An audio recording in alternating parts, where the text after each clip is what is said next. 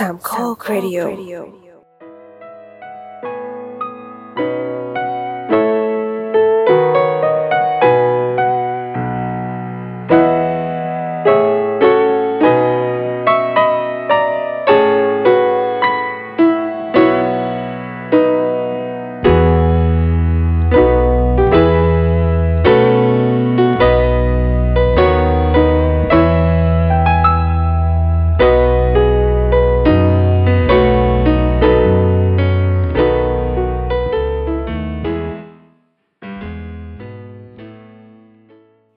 ครับก็สวัสดีนะท่านผู้ฟังนะครับ วันนี้วันพุธของทุกท่านนะครับ วันนี้โปรเจกต์ H เรามีความภูมิใจเป็นอย่างยิ่งนะครับ ที่จะได้คุยกับ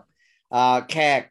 เป็นคนแรก ๆ เลยที่เรามีโปรเจกต์ H แล้วเราก็เชิญเขามาพูดในสถานการณ์ของจังหวัดชนบุรีนะครับ แล้วก็พูดในภาพรวมในตอนนั้นเนี่ยเราก็ไม่มีคนที่มีความรู้ทางด้านจีนที่เราพอจะรู้จักนะครับ เราก็ได้กับท่านนี้ที่มาอธิบายสถานการณ์หรือว่าความเป็นไปนะของการต่อสู้กับ โคโรนาไวรัสในตอนนั้น ตอนนี้สถานการณ์ดีขึ้นเยอะ แล้วก็อ่าทุกๆอย่างก็เริ่มจะคลี่คลายแล้วครับ ก็หลายๆท่านคงจะทราบว่าก็คือคุณไนซ์สุภวิทย์นะครับแห่งรายการพูดทั้งโลกนะครับ เกียรติกายก็สิบแล้วก็ก่อนหน้านั้นก็จะเป็นอินดี้อินเดียอะไรประมาณนี้ คุณมีรายการอะไรอีกไหมไม่มีแล้วไม่มีละไม่มีโอเคนะครับนะ ก็ขอขอบคุณมากมากๆนะครับ ที่เราได้คุยกันอีกครั้งหนึ่งในเทปนี้นะครับ ก็สวัสดีอย่างเป็นทางการนะครับ สบายดีนะตอนนี้ ครับ สวัสดีครับ สวัสดีคุณผู้ฟังทุกคนด้วยครับ สวัสดีครับผมตอนนี้ โอเคโอเคครับอะก็มันมีเหตุปัจจัยที่ผมนึกถึงเลยนะครับนะคุณไนซ์ขึ้นมาเลยนะครับ แล้วก็จริงๆ แล้วผมรู้จักคุณไนซ์จากการที่เป็นผู้จัดรายการอินดี้อินเดียนะครับ แต่ก่อนเราอยู่ที่ Infinity Podcast ด้วยกันเนาะประมาณนั้นนะครับครับแล้วก็ตอนนี้คุณไนซ์ไม่พูดถึงไม่ได้เลยคือกระแสของเอ่อ Mafia Mafia Queens of Mumbai นะครับ หรือว่าอืมอ่า หนังใน Netflix ที่ตอนนี้กำลังมาแรงมากก็คือกังกูไบใช่ไหมเราเราออกเสียงยังไง ที่ถูกต้องคังคุไบถูกแล้วครับกังคูไบถูกแล้วเนาะก็คือเป็นเรื่องใช่ไหมครับของคังคูไบนะครับซึ่งเป็นมาเฟียเหรอมาเป็นเป็นมาเฟียราชินีมาเฟียแห่งมุมไบซึ่งเป็นหนังที่พูดถึง sex workerนะครับอืมแล้วก็พูดถึงอ่าประวัติศาสตร์ของอินเดียในช่วงช่วงหนึ่งนะที่มีการต่อสู้เรียกร้องกฎหมายอะไรบางอย่าง ซึ่ง อ่าผมก็คงไม่ได้รู้จริงอะไรขนาดนั้นนะก็เลยเนี่ยฮะต้องเดือดร้อนคุณไนท์นะครับมามาพูดถึงหนังเรื่องนี้ซึ่งคุณได้ดูแล้วเรื่องนี้เรียบร้อย ดูแล้วครับ โอเคครับอ่าคือเรื่องนี้เนี่ยเอาจริง ๆ แล้วที่คุณไหนอ่ารู้จักเนี่ยมันคือเกิดในช่วงไหนก่อนอันนี้ผมขอแบบเข้าเรื่องเลยแล้วกันอะมันคือเป็นประวัติศาสตร์ในยุคไหนแบบว่า ถ้านับจากตอนนี้แล้วเนี่ยนะครับถ้ามันเป็นช่วงไหนของอินเดียการเมืองมันเป็นยังไงตอนนั้น ก็ถ้าดูตามพล็อตเรื่องเนี่ย ก็อืมอาจจะเรียกได้ว่าคังคูใบน่าจะเกิดในยุคสมัยตั้งแต่อ่าอินเดียเอออินเดียเนี่ยยังอยู่ภายใต้การปกครองของอังกฤษนะครับ ก็อ๋อมันมันจะครับเป็นช่วงเวลาที่เป็นการเปลี่ยนผ่านก่อน ระหว่างก่อนที่อินเดียจะได้รับเอกราชนะครับ คือช่วงที่ครับเธอ โตแล้วเนี่ยจนจนเป็นนักการเมืองหรือไงเราก็จะได้เห็นว่าอืมันเป็นยุคที่อินเดียได้รับเอกราชไปแล้ว เห็นจากการที่ได้ไปเจอนายกรัฐมนตรีคนแรกคือผมคิดว่าไม่น่าจะเกินปีพันเก้าร้อยหกสิบสองเนาะหนังเรื่องนี้จะน่าจะแบบอืไม่เกินช่วงนั้น เพราะว่านายกรัฐมนตรีคนแรกของของอินเดียเนี่ยจะจะมีชีวิตอยู่ถึงแค่ประมาณช่วงนั้นนะครับ ก็คือหนังอาจจะไล่ตั้งแต่ประมาณช่วงปีพันเก้าร้อยต้นๆนะครับ จนถึงช่วงก่อนปีพันเก้าร้อยหกสิบ สองเนี่ยครับ อันนี้คือถ้าเป็นสโคปเวลานะก็คือช่วงอืมปลายสมัยที่อังกฤษอยู่กำลังปกครองอินเดียแล้วกับกับต้นการเป็นสาธารณรัฐอินเดียครับอ่าถ้าเรามองจากประวัติศาสตร์การเมืองของอินเดียในจากจากภาพยนตร์เรื่องนี้ครับ ครับผม ตอนนั้นเนี่ยชีวิตความเป็นอยู่ของคนในช่วงเปลี่ยนผ่านเป็นยังไงบ้างครับ ในยุคนั้นนะของคุณไหนท์เอ่อช่วงนั้นแน่นอนก็คือมันก็มีกระแสการเรียกร้องความเป็นเอกราชเนาะซึ่งเอาจริงๆอะในหนังไม่ได้ไม่ได้ฉาย ภาพตรงนี้มากเท่าไหร่ แต่ผมคิดว่ามันอืมมันอืมมันแสดงออกมาผ่านการเรื่องเกี่ยวกับการพยายามเรียกร้องในสิทธิในการเขาเรียกว่าอะไรอะการมีสิทธิ์มีเสียงอะเนาะคือ เราจะเห็นว่าเรื่องหนึ่งที่หนังเรื่องนี้พยายามแสดงให้เราเห็นความสำคัญก็คือเรื่องการเลือกตั้ง เรื่องการครับมีสิทธิ์มีเสียง คือภายใต้การปกครองของอังกฤษเนี่ยอืมมันจะไม่มีเรื่องเหล่านี้นะครับ ระบบเลือกตั้งต่างๆเนี่ยคือแน่นอนคือมันอยู่ภายใต้การปกครองของอังกฤษเนาะสิทธิอืมในการปกครองอะไรก็จะเป็นของอังกฤษ คือผมเข้าใจว่าช่วงที่มันมีการเลือกตั้งที่ที่เราจะเห็นคังคูไบแข่งกับบราเซียไบอะไรเงี้ยครับผมครับนั่นแหละ มันผมคิดว่าตอนนั้นอะอินเดียน่าจะได้รับเอกราชแหละคืออมคือมันจะเป็นช่วงที่ทุกคนตื่นตัวทางการเมืองคนออกไปใช้สิทธิ์เลือกตั้ง แล้วก็มองเห็นแสงสว่างเนาะคือมันเป็นสิ่งที่ นักเคลื่อนไหวชาวอินเดียทุกคนเนี่ยใช้ในการปลุกกระแสเพื่อเรียกร้องเอกราชจากอังกฤษนั่นคือการพยายามปกป้องปกครองตัวเอง แล้วก็แสดงให้เห็นถึงว่าเออทุกคนเนี่ยมีสิทธิ์มีเสียงและการใช้สิทธิ์ใช้เสียงของตัวเองเนี่ยมันจะนำมาสู่การปกป้องสิทธิของตัวเองที่มากขึ้นจากในอดีตที่อินเดียถูกปกครองโดยอังกฤษ แล้วก็เรียกว่าอาจจะเรียกได้ว่าถูกกดขี่เนาะอืมสิทธิ์และเสียงหลาย ๆ สิ่งหลาย ๆ อย่างในยุคสมัยนั้นเนี่ยมันก็ถูกกดทับไป มันเราไม่มีสิทธิ์พูดถึงเรื่องสวัสดิการหรือใดๆทั้งสิ้นอะไรเงี้ย ซึ่งซึ่งตรงเนี้ยอืมเราจะได้เห็นว่า เอ่อหลังการเปลี่ยนแปลงการปกครองเนี่ยสิ่งเหล่านี้มันถูกนำมาพูดเยอะมากนะครับ คือช่วงที่อืมอืมมคือหนังเรื่องเนี้ยมันสะท้อนให้เห็นหลายอย่างว่าคือ มันเป็นการสะท้อนว่านี่คือช่วงเวลาที่อินเดียกำลังสร้างตัวเองอะคือครับแบบเอ่ออะไรที่รัฐจะต้องพ o ว i ให้กับประชากรบ้างนะครับ คือผมเข้าใจว่าอืมอืมเอ่อ ในในภาพหนังเนี่ยอาจจะโชว์แค่ว่าเออคังคูไบเนี่ยมีโอกาสได้ไปคุยกับนายกรัฐมนตรีจริงๆแล้วเนี่ยนายกรัฐมนตรีคนแรกของอินเดียเนี่ยก็มีก็คุยกับสามัญชนคนธรรมดาเราลาแบบเนี้ยหลายคน เพราะว่าอืมันเป็นช่วงที่ประเทศเพิ่งก่อตั้ง แล้วเขาก็รู้ว่าประเทศอินเดียมันหล่อหลอมไปด้วย คนหลายแบบหลายประเภทอืมเยอะแยะมากมายนะครับ คือหนึ่งครับก็คือคุณคุณคุณฟังโสเภณีผมคิดว่าอืมอีกด้านหนึ่งเองเนี่ยเขาก็ต้องคุยกับ นันดานักบวชใช่ไหมที่เขาก็จะอ่ามีมีมิติมุมมองอีกแบบหนึ่งใช่ไหมซึ่งทำให้เขาพูดตั้งแต่แรกเลยปฏิเสธว่า มันแทบเป็นไปไม่ได้เลยที่จะให้การยอมรับอาชีพโสเภณีอย่างถูกต้องตามกฎหมายอะไรเงี้ยอืมเพราะว่าเขาก็ต้องดูว่าเออสังคมมันประกอบไปด้วยกลุ่มอะไรบ้างนู่นนี่นั่นอะไรเงี้ยผมคิดว่าตรงเนี้ยแหละ มันเป็นภาพสะท้อนหนึ่งที่ทำให้หนังมันฉาย ออกมาได้เสี้ยวหนึ่งแล้วกันว่าอืมช่วงอืมก่อตั้งอืมสาธารณรัฐของอินเดียเนี่ยมันมันมันมีความพยายามหลายสิ่งหลายอย่างในการผลักดันกฎหมายที่จะคุ้มครองสิทธิของกลุ่มคนต่างๆ เนาะอืมอะทีนี้เรามาพูดถึงตัวหนังกันบ้างใครที่ยังไม่ดูหนังตรงนี้ก็ก็จำเป็นต้องสปอยนะเพื่อเพื่อเพื่ออัธรสนะครับในการอ่าพูดคุยนะครับ เราจะได้แบบเนื้อเนื้ออะไรจากคุณไนท์เยอะหน่อยนะครับอะเราจะขอพูดถึงในตัวหนังนะครับ ในตัวหนังเนี่ย ก็เหมือนกับประมาณว่าในย่านนั้นเนยนะครับนั่นก็จะเป็นย่านย่านโคมแดงอะนะถ้าเกิดเราพูดแบบเป็นภาษาธรรมดาอืมนะครับ ก็คือย่านที่ชื่อว่ากามทิปุระถูกต้องไหมฮะย่านนั้นอืมนะครับนะที่พูดว่าซึ่งย่านกามทิปุระเนี่ยเอ่อเป็นย่าน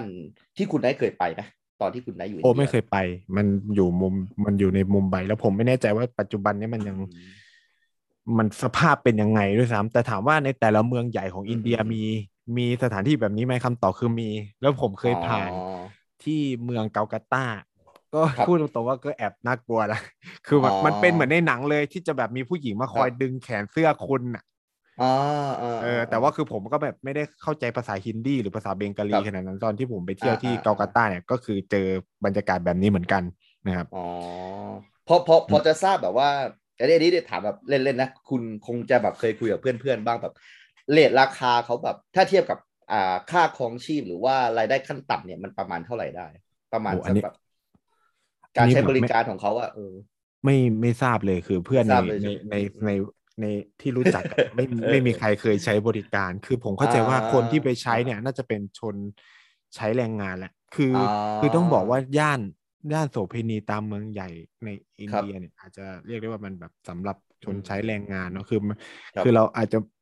มองต่างไปอะคืออย่างในอืมอืมเอ่อยกตัวอย่างในไทยมันอาจจะเป็นชนชั้นกลางไปใช้บริการเนาะใช่ช่แต่ในช่ในอินเดียมันจะเป็นแบบกลุ่มชนชั้นแรงงาน คือแบบสภาพอืมมันไม่ได้ดีอย่างที่เราเห็นอะบางทีมันเป็นแบบอืมอืมเออ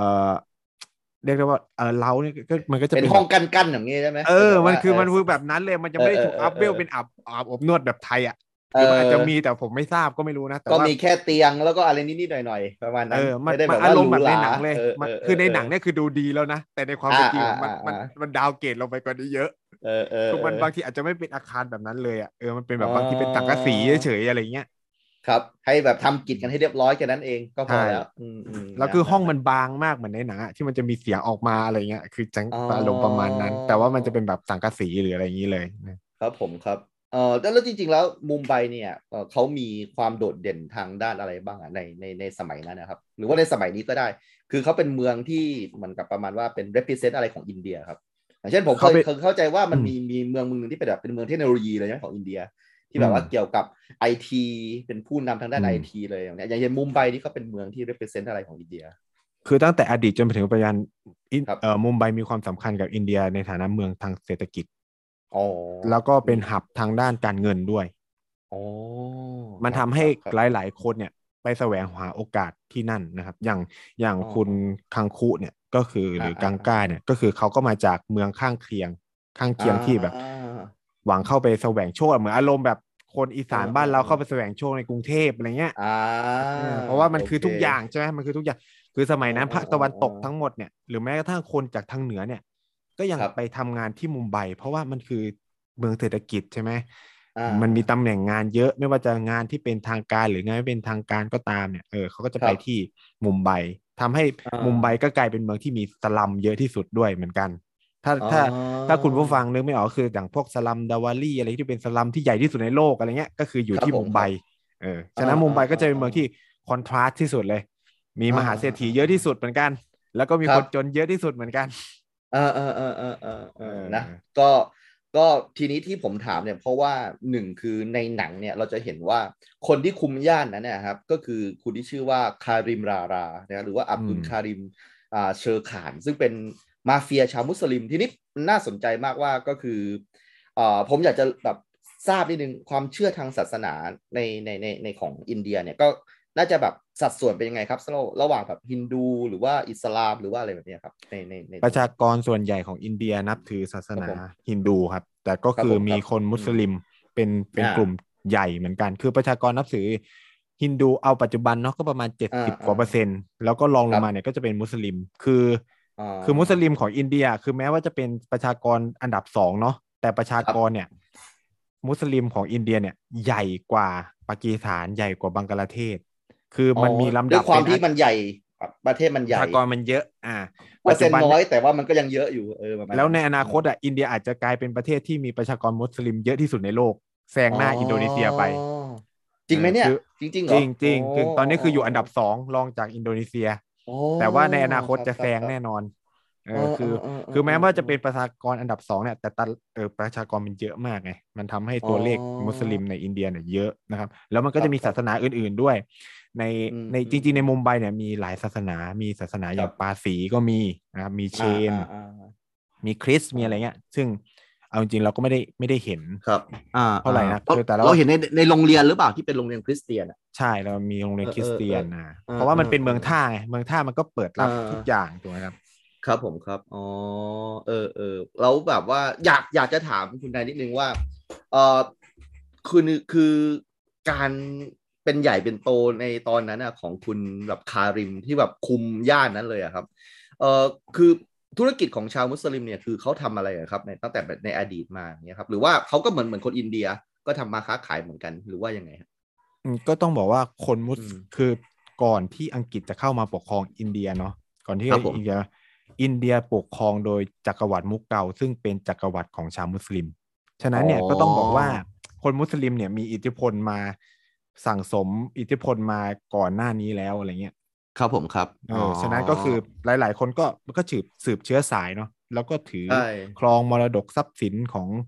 ต้นตระกูลตัวเองกลับมานะครับเออตั้งแต่ยุคอดีตจนมาทั้งถึงอาณานิคมอะไรเงี้ยมันก็เลยไม่แปลกที่คน ว่าคนมุสลิมจะร่ำรวยแต่ก็มีคนมุสลิมยากจนอะไรเงี้ยที่ที่อ๋อเปลี่ยนเพิ่งเป็นคนฮินดูนี่แหละมาเปลี่ยนมานับถือศาสนาเนี่ย แต่ก่อนนี้คนมุสลิมจำนวนมากก็จะเป็นคนเก็บภาษีที่ดินอะไรเงี้ยให้กับเจ้ามุสลิมฉะนั้นมันก็อ๋อมันก็จะมีความเอ่อเขาเรียกว่าอะไรเชื่อมโยงกับระบบพื้นที่เดิมอยู่อะไรเงี้ยอ่าเขาจะเรียกว่าเป็นภาษีอ่าอ่าซามินดาอะไรสักอย่างของเขาเนี่ย ที่มันจะเก็บออออระบบภาษีถ้าเราไปดู มันก็เลยไม่แปลกไม่ไม่ได้เป็นเรื่องแปลกอะไรที่เออคนมุสลิมจะมีอิทธิพลแล้วก็ เขาเรียกว่าอะไรมีทรัพย์สินมั่งคั่งอย่างในหนังเนี่ยเราคือก็จะเห็นเราเข้าใจว่าแบบแบบมันคนคนฮินดูน่าจะเป็นแบบเป็นแบบพี่ใหญ่มากกว่าที่จะเป็นคนมุสลิมเนอะเออแต่ว่ากลายเป็นว่าคนมุสลิมแบบดูแลธุรกิจเป็นส่วนใหญ่เนอะเอออย่างเช่นในหนังที่คุณนายว่าไงนะเราเราก็จะได้เห็นอย่างคุณลาลาเนี่ยใช่ไหมก็จะเป็นอืมแบบอืมคนที่คุมผู้มีอิทธิพลในในพื้ครันบที่ โดยเฉพาะเมืองใหญ่ๆ แบบเนี้ยก็จะมีคนคนมุสลิมจำนวนมากเลยที่เป็นผู้มีอิทธิพลในในในเชิงเศรษฐกิจเนาะปัจจุบันเนี่ยก็ยังเป็นอยู่นะ แต่ว่าแค่ แค่ว่าเราแค่รู้สึกว่าเฮ้ยคนฮินดูน่าจะจริง ๆ แล้วคนฮินดูไปมีอิทธิพลทางการเมืองซะเยอะครับอืมอ่าไม่ค่อยทำการรายค้าเหมือนจะจะมันจะเป็นแบบว่าดูแลในเชิงนักการเมืองกำหนดนโยบายอะไรต่าง ๆ แต่คนทำการมันเหมือนกับคนจีนคนจีนกับคนมุสลิมก็คือ มองแค่อืมธุรกิจแล้วก็ทำทำทำไปเป็นธุรกิจของตระกูลประมาณนั้นอย่างนั้นอืนะมผมข้ใจแล้วเขาก็ใช้สิ่งเหล่าเนี้ยเออไปเชื่อมโยงกับทางการเมืองใช่ไหมในหนังมันก็จะอ๋อสะท้อนให้เห็นแหละว่าเออมันก็มีการเออติดสินบนเจ้าหน้าที่ ซึ่งคนพวกเนี้ยก็จะเป็นคนฮินดูซะเยอะอะไรเงี้ยใช่ไหมเออมันก็มันก็สะท้อนในในช่วงเวลานั้นเนาะปัจจุบันมันก็เราก็ได้เห็นคนมุสลิมอืมมาเล่นการเมืองมากขึ้น แต่ถามว่าเขาก็ยังคงทำธุรกิจอยู่ไหมก็อืมมี แล้วก็ ไอ้มุสลิมแบบอินเดียเนี่ยก็จะมีความพิเศษนะ ผมก็ต้องเล่าแบบนี้ก่อนอ่าว่าอ่า คือถ้าใครเป็นนักการศาสนาจ๋าๆเดี๋ยวเดี๋ยวเดี๋ยวนี่ก่อนอะก่อนเล่าเรื่องนี้ผมผมสนสนใจนิดนึงอ่าคือคุณลาลาเนี่ยเขามีธุรกิจโรงกลันสุราด้วยถูกต้องไหมในหนังอือะมที่กังกูไบขอแบบเปอร์เซ็นต์ในการเอ่อได้เงินมาแบบนี้ในการดูแลเนอะเอ้าอ่าแล้วมันมันไม่ขัดแย้งกันเหรอครับ การเป็นมุสลิมแล้วก็การมีโรงกลันสุราแบบนี้มันเป็นความมันเป็นความพิเศษมันเป็นความอ๋อพิเศษอ่าของอ่าความเป็นมุสลิมในอินเดีย ซึ่งอ่าผมคิดว่าอ่ นักการศาสนาที่จะเคร่งครัดมากอ่าๆโดยเฉพาะคนมุสลิมเนี่ย ถ้าไปอินเดียครับก็จะมีความรู้สึกแปลกๆนิดนึงนะฮะ คือหนึ่งอ่าคืออาอ่ามุสลิมในอินเดียเนี่ยอัดแอปหลายสิ่งหลายอย่างจากความเป็นฮินดูมาตั้งแต่ครั้งประวัติศาสตร์แหละคือซึ่งอืมมันมีการถกเถียงกันใหญ่โตมากนะหนึ่งในคครับนสำคัญเนี่ยก็คือเอ่อมันมีมหาราชชาว มุสลิมเนาะที่คนคนอินเดียก็นับถือแล้วก็คิดว่าแบบครับเป็นคนที่ขยายอิทธิพลของอินเดียเยอะมากๆเลยคือมหาราชอักบาร์เนี่ย คือมหาราชอักบาร์นี่ก็เป็นคนมุกเกาเป็นเป็นเป็นกษัตริย์ในราชวงศ์มุกเกาแล้วก็เอ่อครับเป็นคนมุสลิมเหมือนกัน แต่ว่าความพิเศษของเขาคือเขารับวัฒนธรรมของฮินดูกันหมด ครับผม ซึ่งผิดหลักการศาสนาแน่นอนนะเช่นคุณอ่าไปเล่นเอ่อโฮลี่ซึ่งเป็นอ่า เทศกาลศาสตร์สีของศาสนาฮินดูอะไรเงี้ยเอออ่าอ่าอ่าอ่าอ่าเออหรือแบบ adapt หลาย ๆ วัฒนธรรมของศาสนาฮินดูเข้ามาในราชสำนักเลยอะแต่ว่าเขาก็คือเป็นมหาราชที่ยิ่งใหญ่คือ คือคำถามในเชิงศาสนาคือแบบ เมื่อเขาเสียชีวิตไปแล้วเนี่ยเออมันมีการถกเถียงนะตอนตอนนั้นก็คือว่าอ่าเขาจะไปสวรรค์หรือไปนรกโอ้โหแล้เราก็คือทำผิดหลักศาสนาเออใช่ประาณแล้วคือนั้นมุสลิมในอินเดียจำนวนมากเลย ยอมรับอ่าในความมีวันนะคือมุสลิมในในอินเดียนะ มีวันอ่านะอ่าอ่าอ่าซึ่งก็ผิดหลักการศาสนาอีกก็คือเพราะคนมุสลิมต้องเท่ากันหมด ใช่ ก็คือมีเออมีแค่แบบต่ำกว่าพระเจ้า ทุกคนอืมเท่ากันหมดก็คือมีพระเจ้าสูงสุดแค่นั้นเองประมาณนั้นใช่ แล้วก็หลาย ๆ กิจกรรม เช่นแบบห้ามกฎเออการเป็นทาสนู่นนี่นั่นใช่ไหมคนมุสลิมครับในอินเดียก็มีระบบทาสอ๋อจริงเหรอครับโอเคใช่มีการเออเออเออนู่นนี่น่ะซึ่งซึ่งตรงเนี้ยเออมันก็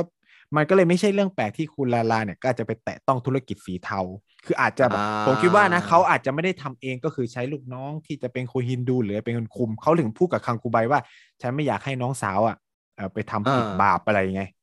อ่าเพราะว่าอันนี้คืออ่าแค่เรื่องแค่นี้คือน้องสาวฉันต้องไปไปทำเรื่องบาปๆด้วยตัวเองเหรอคือก็แสดงว่าเขาอาจจะไม่ได้เป็นคนทำด้วยตัวเองเขาเลยแบบเออยังมีความอ่าในเชิงศาสนาอยู่อะนะ อ่าอาจจะให้คนอื่นทำแต่แค่ว่าตัวเองเป็นหัวหน้าของคนคนนั้นอะไรเงี้ยผมเอาข้ใจเอาว่ผลมันประโยชน์ป็นอย่างเดียว แต่ว่าเออไม่ได้แบบไปสนใจในเชิงคอนเทนต์ว่าแบบเออมึงจะขายเหล้าหรืออะไรยังไงไม่เกี่ยว แต่ว่าใช่ก็คือกูให้คุมคนนะอื่นมีปัญหาอะไรเดี๋ยวจัดการให้อะไรประมาณนี้อ่าเออใช่ ก็ถือว่าอ๋อตัวเองไม่บาปร้อยเปอร์เซ็นต์นะใช้คำนี้กันเออเออเอออุ้ยแสดงว่าแบบนี้ทางสามจังหวัดเราก็น่าจะเคร่งกว่าไหมเอาดูดูๆแล้ว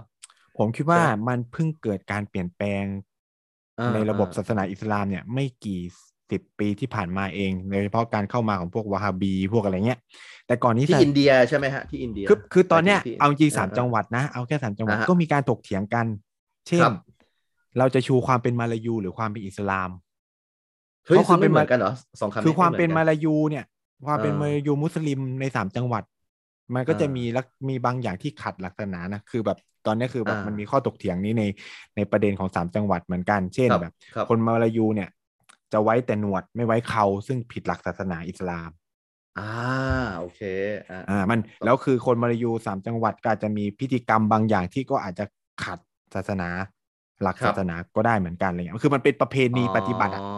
อ่าพี่เข้าใจไหมเออรับคือมันจะเหมือนข้าใจเหมือนอารมณ์ในมุสลิมในอยุธยาเขาจะมีแห่อะไรสักอย่างเนี่ยซึ่งก็ผิดหลักครับศาสนาแน่นอน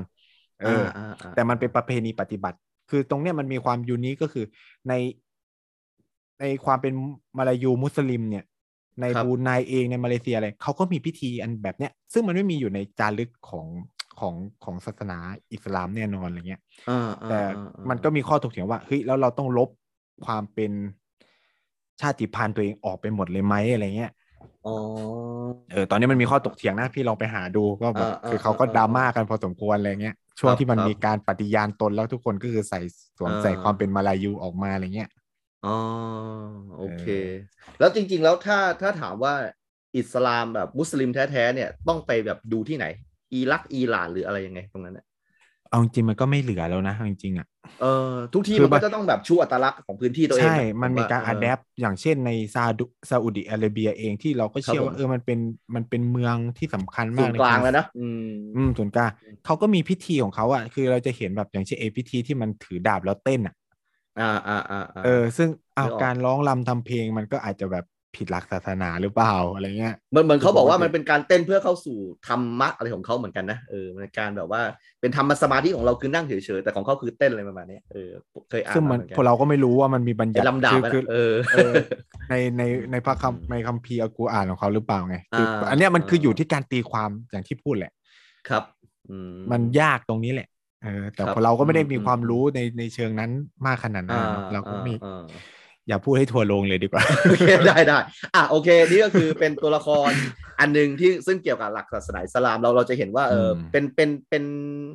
โมงยามที่สวยมากเลย ในในการแบบว่ากิจวัตรของพี่น้องมุสลิมในหนังอะนะเราจะเห็นว่าไม่ว่าจะเป็นการละหมาดหรือว่าวันอีดอะไรประมาณเนี้ยดูดูแบบทำได้ดีและสวยงามมากอะแล้วก็อ่าเท่าที่เราจะคอมเมนต์เกี่ยวกับตัวละครตัวนี้นะครับ อีกอันหนึ่ง ที่เราอยากจะพูดถึงก็คือตัวของราเชียบายอืมซึ่งซึ่งแปลกประหลาดมากว่าคือผมอะตอนแรกที่ดูเนี่ยนะเขาพูดมีการพูดถึงราเชียบาย แต่พอเห็นหน้าของราเชียบายเนี่ย เอาจริงอืมค่อนข้างช็อกนะว่า เอ้าเขาเป็นผู้หญิงหรือผู้ชายหรือว่าเป็นคนข้ามเพศเป็นเคลียร์หรืออะไรแบบเนี้ยแล้วแบบมันได้เหรอว่าในสังคมอินเดียอะไรแบบเนี้ยเออเนี่ยคุณช่วยขยายความตัวราเชียบายหน่อยอืมคือราเชียบายเนี่ย ถ้าเราจัดอืมเนี่ยเขาเขาเอ่อในภาษาอินเดียเขาจะเรียกว่าฮิฮิจิลา ฮิจิลาเนี่ยเป็นภาษาอุนดูอืมที่แปลว่า คือมันเป็นแบบคนที่ไม่ใช่ชายใช่หญิง อ่ารับโอ้ยผมคือแบบผมเสี่ยงมากนะ ในการจะพูดเรื่อง LGBTQ เนี่ยคือเอาอย่างนี้แล้วกันเออคือว่าเออเออเออในอินเดียเนี่ยมันไม่มีระบบ คือฮิจิลาไม่ใช่เกย์ไม่ใช่ตุ๊ดไม่ใช่อะไรนะคือการครับที่มันเป็นคือถ้าใครเรียนชีววิทยามันจะมีกลุ่มคนประเภทหนึ่งที่เกิดมาพร้อมกันแล้วมีสองเอ้ยเกิดมาแล้วมีสองเพศ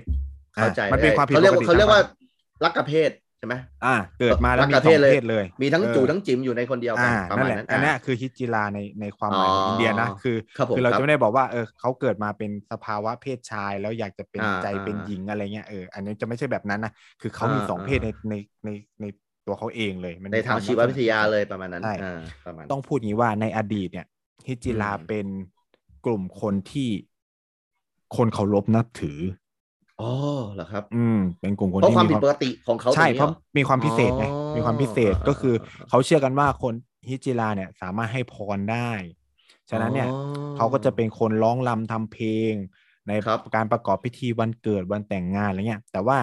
ความอืมคิดเหล่าเนี้ยมันเปลี่ยนไปหลังจากที่อังกฤษเนี่ยเข้ามาเนาะครับผมครับนะอังกฤษเข้ามาเนี่ยก็มีความเปลี่ยนแปลงทางวัฒนธรรมเพราะว่าช่วงนั้นเนี่ยอังกฤษมีการออกกฎหมายเรื่องห้ามมีรักร่วมเพศ อ่าอ๋อ เป็นความผิดกฎหมายอาญาเลยนะ กฎหมายฉบับเนี้ยอ่าอ่าเพิ่งโดนแก้ไปเมื่อ ไม่ถึงห้าปีที่ผ่านมานี่เองศาลครับศาลสูงอินเดียเพิ่งตัดสินให้ยกเลิกกฎหมายอาญาข้อนี้ ซึ่งแบบกลุ่ม LGBT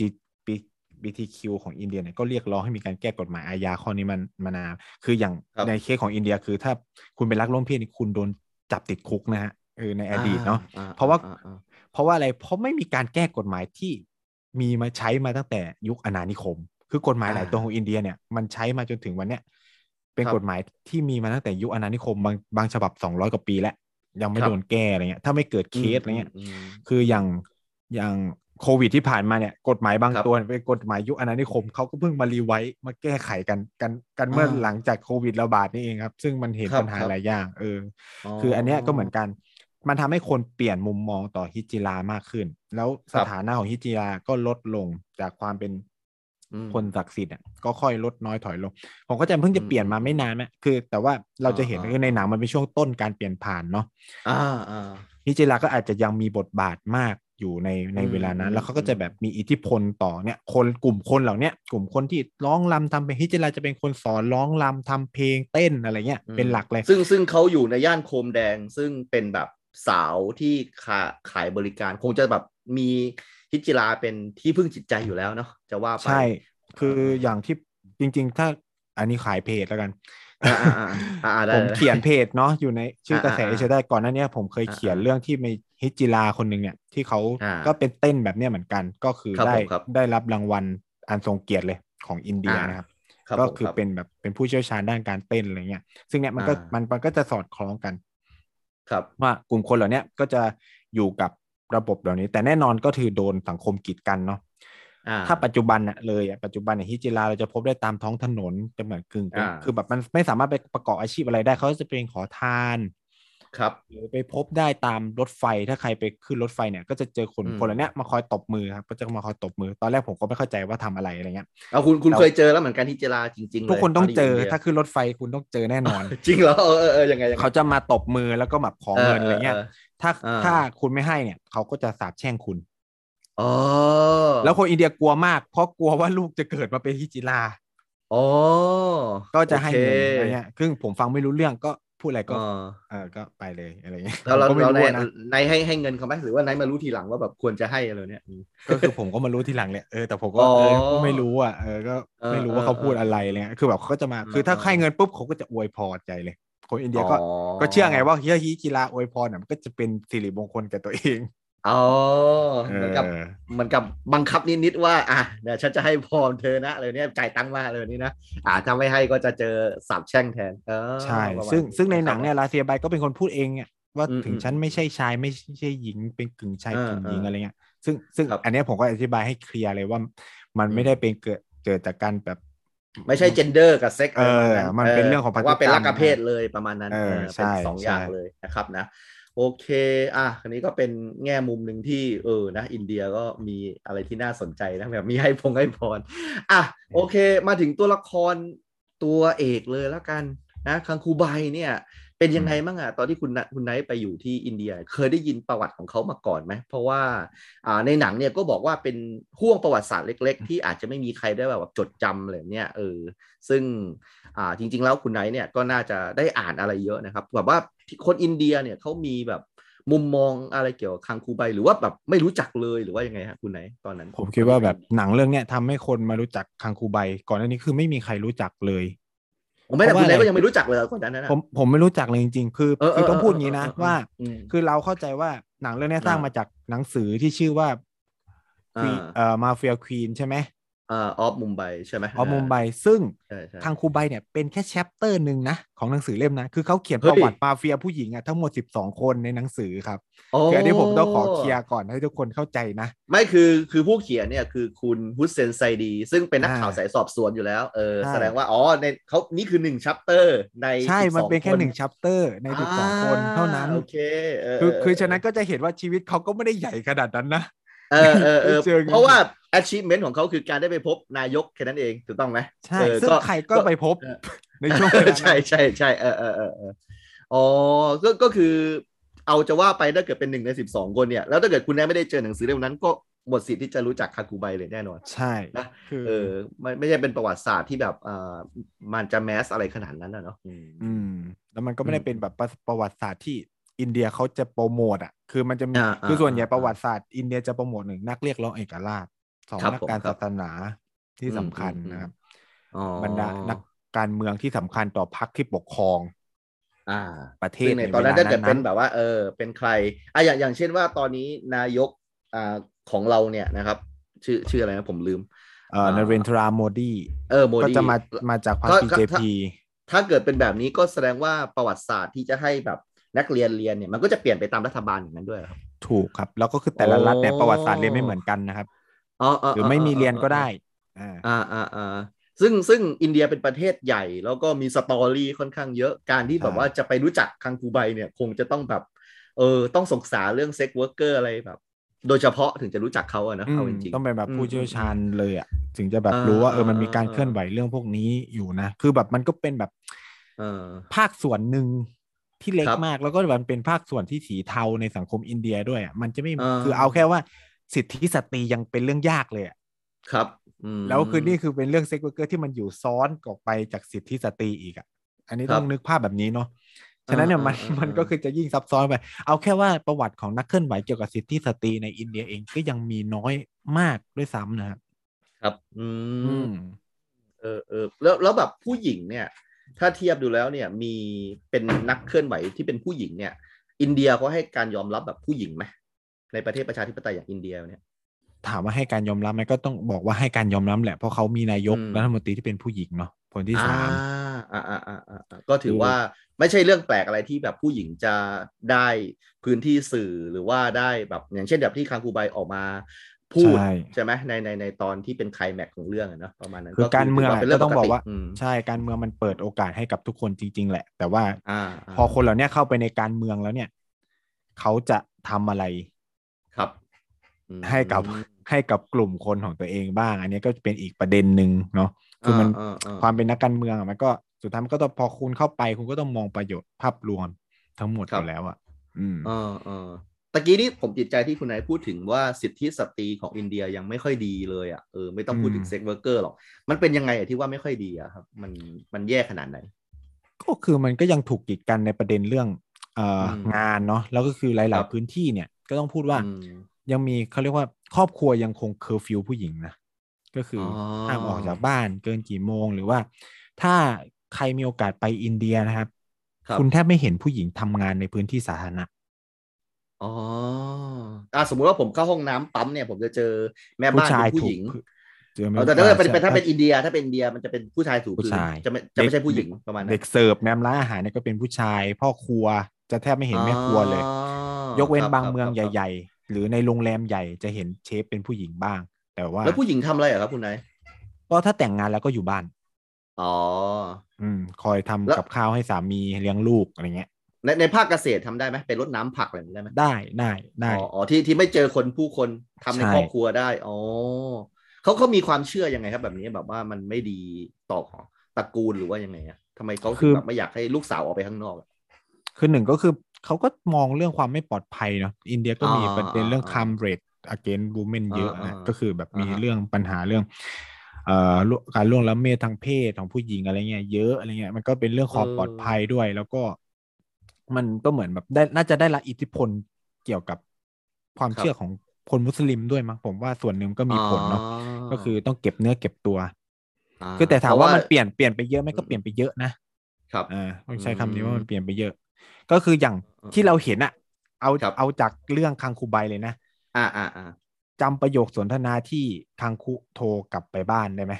อ่าจำได้จำได้อ่าที่พ่อเขาบอกก็คือห้ามเอา ตัวเองไปลอยอังคารในแม่น้ำคงคา เพราะว่ามีชื่อของคังคุอยู่ก็คือก่อนหนั้านเขาชื่อคงคาใช่ไหมนี่คือแบบใช่ใช่ใช่รังเกียจแม้กระทั่งลูกสาวตัวเอง เมื่อไปทำอ๋อเมื่อหายออกไปจากบ้านนะ ตอนแรกคือไม่รู้ด้วยซ้ำว่าไปประกอบอาชีพอะไรรู้แค่ว่าหนีเออตามผู้ชายไป ยังไม่ได้บอกซะด้วยซ้ำว่าแบบเออตอนนี้ทำอะไรอยู่ด้วยนะเออใช่ไหมอันนี้แค่หนีตามผู้ชายไปออกจากบ้านไปอ่านะก็คือก็เนี่ยคุณก็ถูกโดนตัดหางปล่อยวัดไปเลยอะถ้าเป็นลูกสาวครับมันจะต่างกันอ๋ออืมเออ แล้วคือห้ามแม่ก็ไม่อยากห้ามคุยด้วยลอยนะเห็นไหมอืมแม่ก็ไม่อยากคุยด้วยนู่นนี่นะเออคุณก็คือถูกตัดออกไปเลยอะไรเงี้ยนี่นี่คือแบบอ่าเห็นสิ่งสะท้อนที่ชัดเจนมากเกลียดถึงขนาดคิดว่าแบบมีชื่อลูกอยู่ในแม่น้ำอะคืออย่าเอาเท่ากระดูกไปลอยที่นั่นนะอะไรเงี้ยเออทั้งที่เออเออทั้งที่เออความเชื่อคนอินเดียทุกคนอะ ตายแล้วก็คืออยากเอาเท่ากระดูกตัวเองไปลอยอังคารที่แม่น้ำคงคาเออ แต่ว่านี่แค่ชื่อซ้ำนี่ก็คือแบบว่า ยอมไม่ไม่ลอยเลยดีกว่า เออเออคือคุณโอ้โหก็เนี่ยให้คิดดูแล้วกันว่าแบบเออเออมันเออขนาดไหนอะคือผมผมก็ต้องอธิบายอะเออเออเนาะเนาะเนาะเออนะครับอะทีนี้อ่ามามาพูดในเชิงของการเป็นเป็นสื่อของอืมหนังเรื่องเนี้ยนะครับนะ ถามว่ามันเป็นหนังที่แปลกไหมสำหรับวงการหนังอินเดีย หรือว่าหนังอินเดียก็จะมีอย่างนี้อยู่แล้ว เรื่อยๆเพราะว่าเอาในความทรงจำของผมหนังอินเดียมันต้องสนุก ถ้าเป็น action เนี่ยก็เหมือนกับประมาณว่า เหมือนกับมันผมเคยดูหนัง action เรื่องหนึ่งอะที่แบบว่ามันเป็นแบบคนตัวใหญ่ๆอะผมจำไม่ได้ แล้วดังมากเลยผมจำชื่ออะไรไม่ได้ละเออนั่นแหละแต่ว่ามันมันแบบมันต้องต้องสนุกอะหรือว่าถ้าเกิด action ก็คืออย่างมันเลยเนี่ยแต่ว่าผมมองว่าเรื่องนี้มันดูจะเป็นหนังชีวิตเป็นหนังแบบเนี้ยซึ่งมันเป็นหนังปกติของอินเดียไหมครับ หรือว่านานๆจะมาทีแล้วหนังแบบนี้มุมมองของคนอินเดียเขา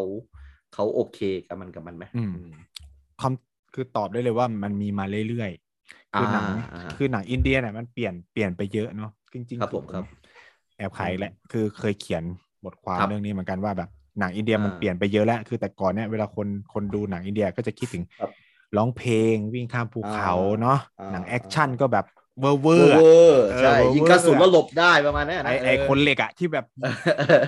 เปลี่ยนมือหมุนจรวดบินบินบินบินอะที่เราดูในคลิปในไวรัลในฮีโร่ใน Facebook อะไรอินเดียมีหมดเออแบทแมนเออซูเปอร์แมนก็มีหมดเออเออเออคือเดี๋ยวเนี้ยเออผู้กำกับบอลลิวูดหลาย ๆ คนเนี่ยก็มาเล่นประเด็นทางสังคมมากขึ้น คือเขาใส่อ๋อเขาใส่ครัใส่บคือเอาจริงๆอะหนังอินเดียประเภทพวกเนี้ยมันเป็นซอฟต์พาวเวอร์ที่เขาใช้ในการจัดการสังคมภายในของเขาเนาะ อ๋อครับ แล้วอีกและแล้วความโชคดีของมันก็คือมันส่งอิทธิพลต่อข้างนอกด้วยเวลาเห็นอะไรพวกเนี้ยคือมันก็ได้รับรู้ในประเด็นต่างๆ คือหนังหลาย ๆ เรื่องของอินเดียดีมาก ครับคือแบบโดยเฉพาะเนี่ยการทำหนังชีวิตอะคือมันเล่น คือถ้าอ่าใครเคยไปอินเดียจะรู้เลยว่าโหแบบ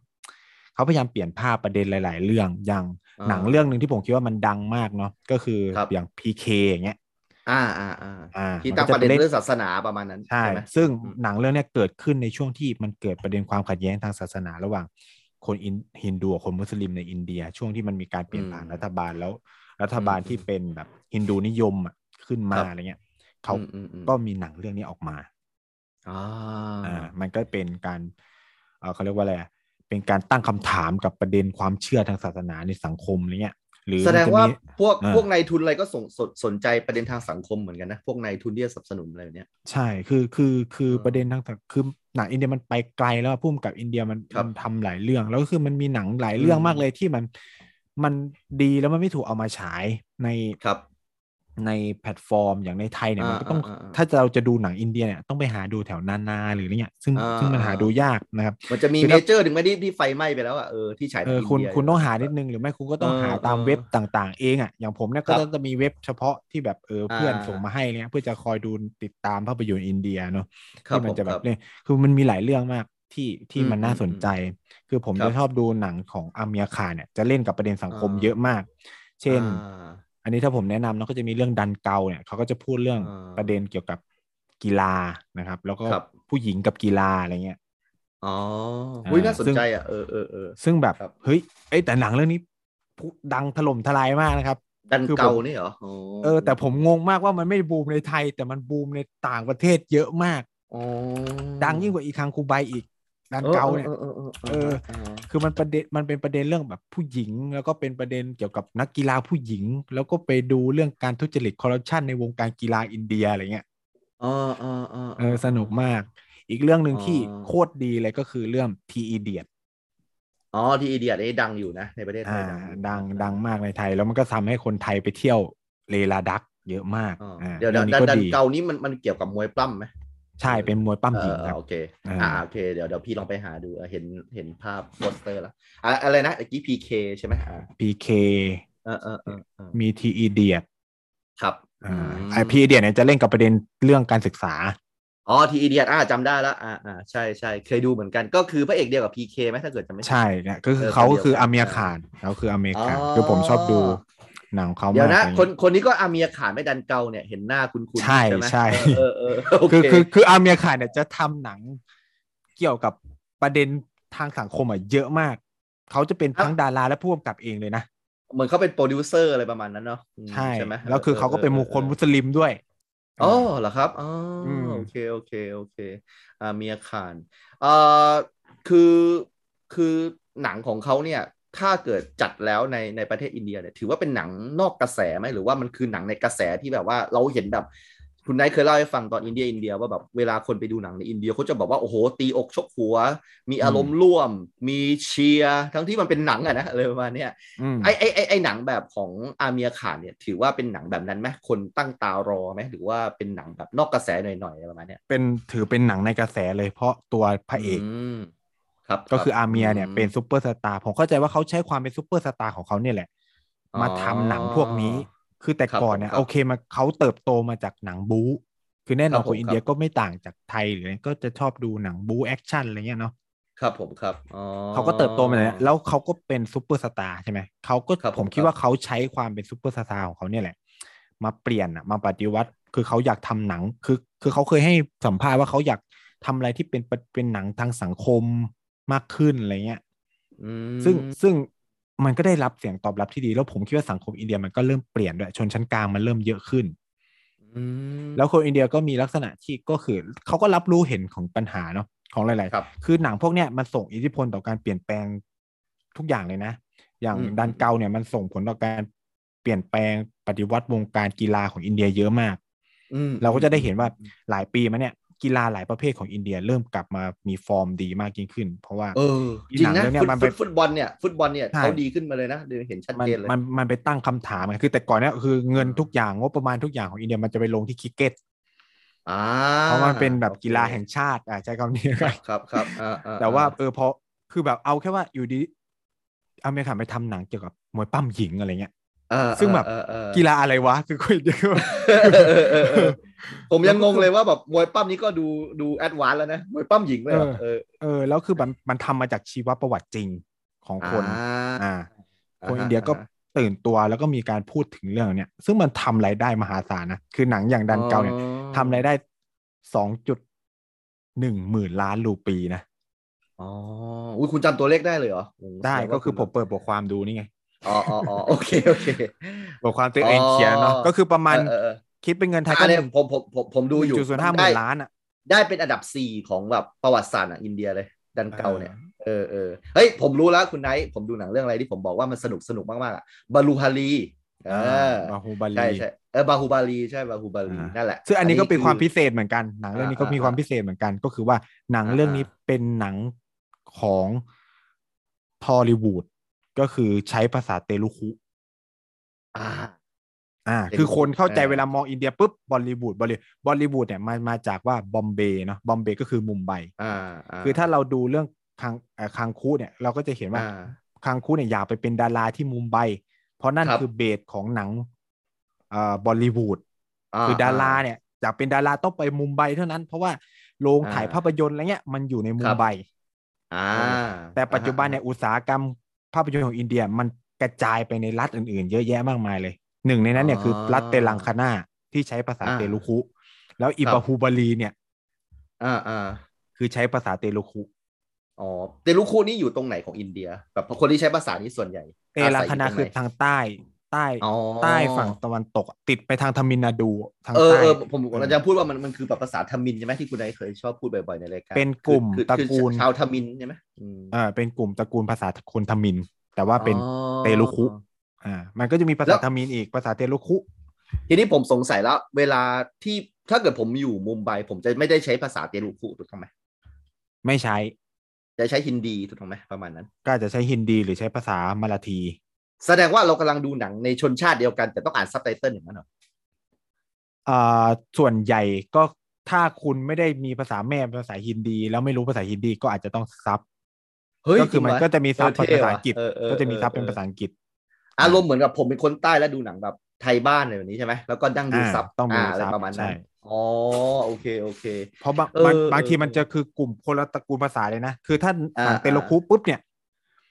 มันคนละกลุ่มตระกูลภาษากับฮินดีเลย